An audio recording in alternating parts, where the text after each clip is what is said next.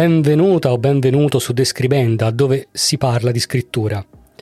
Questa è la prima puntata di una rubrica in cui vorrei annotare l'andamento di una sfida che ho deciso di intraprendere per migliorare la mia capacità di trovare ispirazioni e metterle a frutto.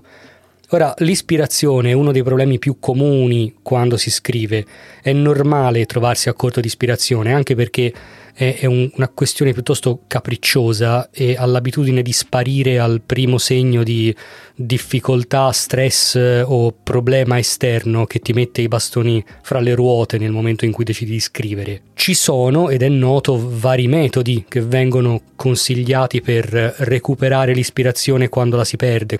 Alcuni dicono che è una buona strategia quella di fare una lunga passeggiata nel bosco in modo da rilassare la mente per arrivare a una condizione mentale in cui si taglia fuori il rumore di fondo e ci si riesce a concentrare sulle, sulle idee che prima sfuggivano.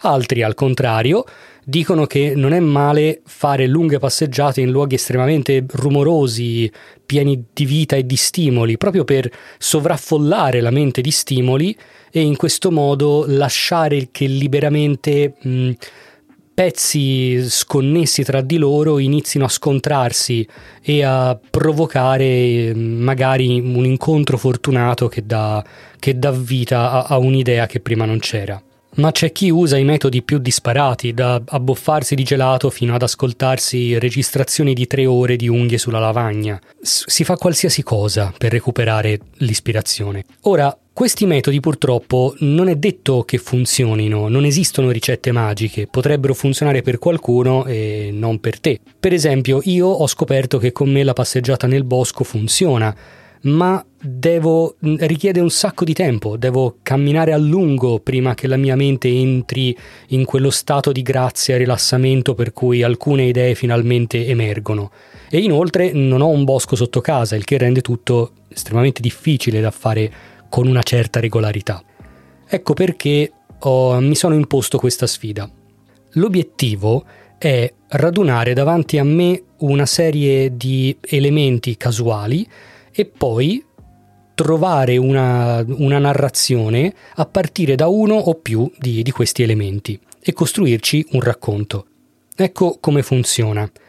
Un paio di volte a settimana io andrò su Mix, che è un sistema gratuito, una sorta di social network, mi sembra che un tempo si chiamasse Stambolapon L'obiettivo di questo, mm, di questo, mix è metterti davanti agli occhi dei contenuti casuali, articoli o fotografie trovati in giro per la rete.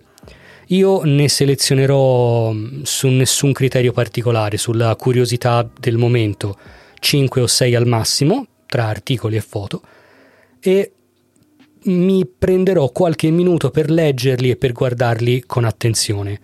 Poi Mm, chiuderò tutto per circa una mezz'ora, 40 minuti in cui farò altro e poi mi metterò alla tastiera e scriverò un racconto sulla base delle suggestioni che ho ricevuto da questi stimoli. Questo racconto sarà pubblicato su describenda.it, che è il blog correlato a questo podcast. Insieme formano il progetto di scrittura che sto cercando di portare avanti e dopo averlo pubblicato ehm, registrerò la seconda parte di questo podcast in cui farò una sorta di, di debriefing, un commento spiegando quale percorso ho seguito per, ehm, per, arrivare a scrivere quel racconto. Ora sia chiaro, il punto qui non è scrivere racconti bellissimi.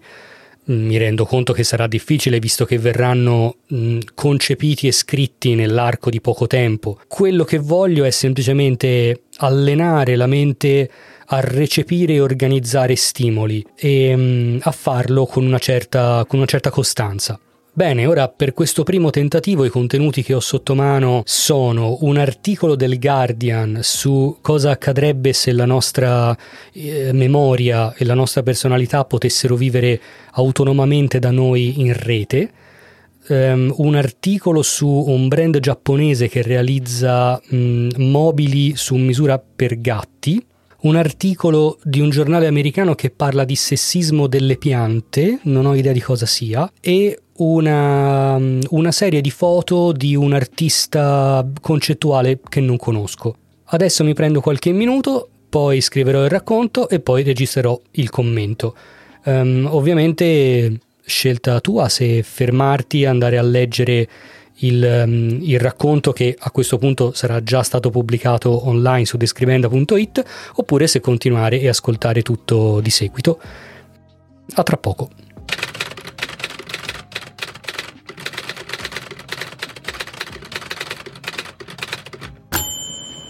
Fatto, articolo pubblicato su describenda.it con il titolo Un ultimo momento di me. Ora, tra i vari stimoli che avevo selezionato, uno mi ha colpito fin dall'inizio, una fotografia che ritrae un gruppo di ragazzi seminudi in piedi in mezzo a un campo in aperta campagna, sotto un cielo nuvoloso, che stringono ognuno tra le mani una sfera luminosa e la fissano. Questa immagine mi ha subito suscitato in mente tre domande, e cioè chi sono questi ragazzi? Che cos'è sta palla? E soprattutto perché la stanno fissando?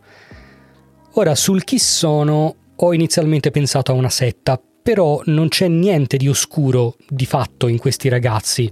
Non hanno segni strani addosso, e l'ambiente generale sembra molto informale, amichevole.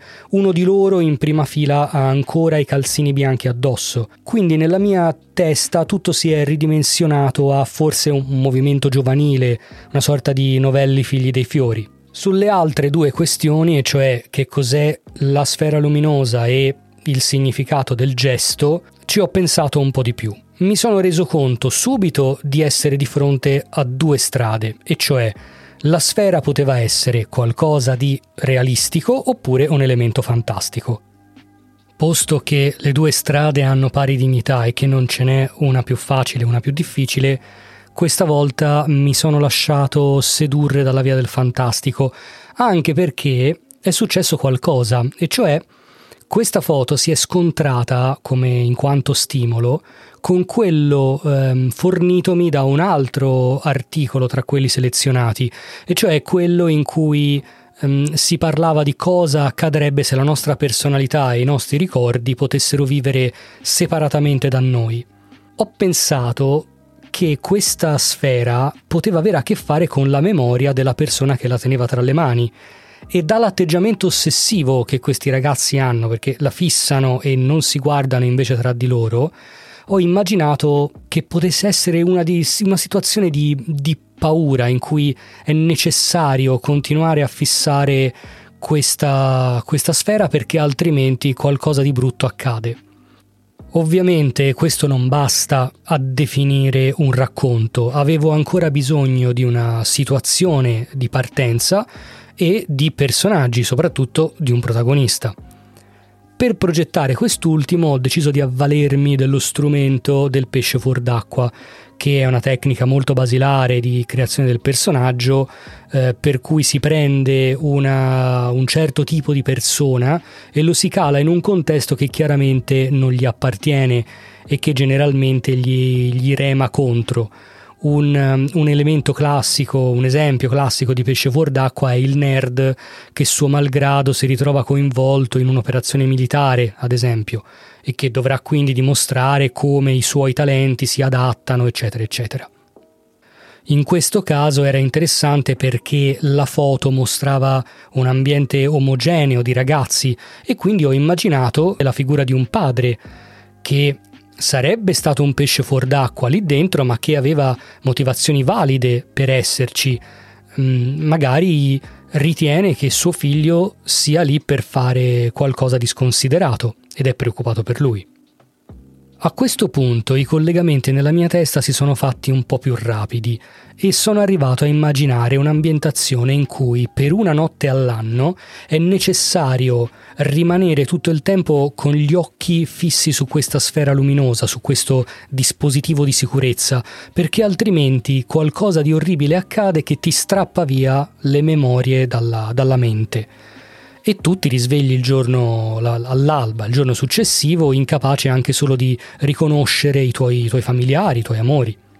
In questa circostanza ho pensato, la maggior parte delle persone starà a casa a fissare sta palla perché non vorrà rischiare che qualsiasi tipo di imprevisto, di incidente possa fartela perdere tra le mani o possa distogliere la tua attenzione da, da qualcosa di così vitale.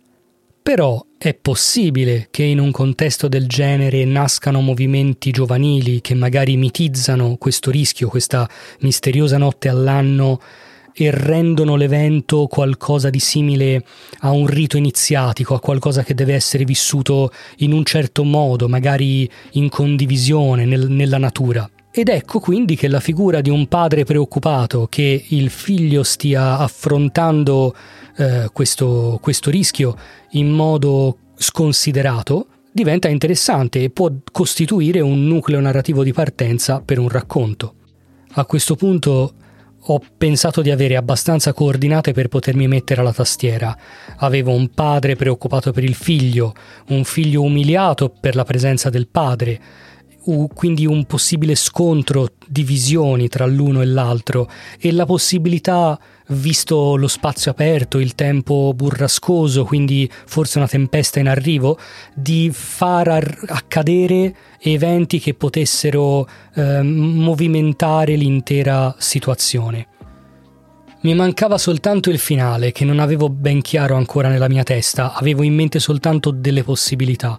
Ho deciso però di non progettare anche quello nei dettagli, ma di lasciarlo un po' alla scrittura. A volte preferisco fare così perché, ma è il mio metodo, ovviamente non pretendo che valga per tutti, trovo più divertente la scrittura se anche io ho qualche incertezza sul, sugli eventi e soprattutto sui finali e trovo che in alcuni casi questo contribuisca a rendere il finale più, più vivo e più efficace. Comunque il risultato è quello che potete leggere, io devo dire sono abbastanza soddisfatto, non è il racconto della vita chiaramente, ma come ho detto l'esperimento non, non serviva a quello. Ho trovato molto divertente il procedimento di combinare elementi casuali in questo modo quindi sono contento all'idea di, di ripeterla tra qualche giorno. Grazie per essere arrivato fin qui, ti ricordo che l'articolo è pubblicato sul blog describenda.it con il titolo Un ultimo momento di me e noi ci sentiamo al prossimo episodio. Ciao!